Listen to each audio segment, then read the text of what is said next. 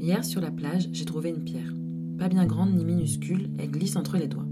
Grisâtre et transparente par endroits, elle est aussi ça et là gris foncé, rougeâtre, couleur sable. Elle est vraiment très belle.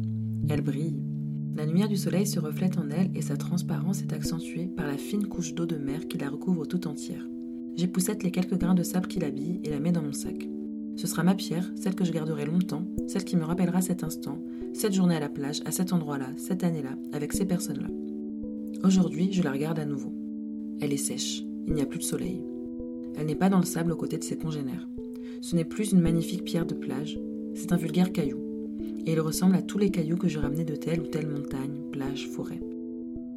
Sur le moment, quand je trouve une belle pierre, elle est dans son élément. Elle incarne la beauté du lieu, de l'instant.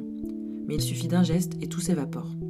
Après avoir ramené la merveille chez soi, c'est comme si la magie qui émanait d'elle disparaissait. Tout simplement. Je voudrais ramener avec moi un souvenir et le rendre impérissable, mais il ne tient pas. Il s'envole. Il ne reste qu'une enveloppe floue. C'est un peu comme prendre un coucher de soleil en photo, ou comme enregistrer un concert. Ça ne sert pas à grand chose, pourtant, on le fait. Au bout d'un moment, je ne me souviens même plus d'où vient ce bête caillou, ni depuis quand je l'ai. Et je me retrouve, comme une conne, avec une dizaine d'objets similaires, chacun vidé de leur énergie, complètement décontextualisés. Je ramasse des choses que j'ai repérées avec un regard d'enfant. Mais celui-ci ne dure pas. Mais l'objet, lui, est toujours là. Je pense que ce que j'essaye de faire, c'est enfermer mon voyage dans un objet. Et beaucoup font comme moi. Alors les paysages se vident, les esprits se remplissent, les pierres se déplacent, les souvenirs s'estompent. Malgré tout, je continue de récolter, quand je les rencontre, ces souvenirs volatiles. Les pierres de paysage me plaisent. Même si elles sont plus belles chez elles que chez moi, elles sont belles.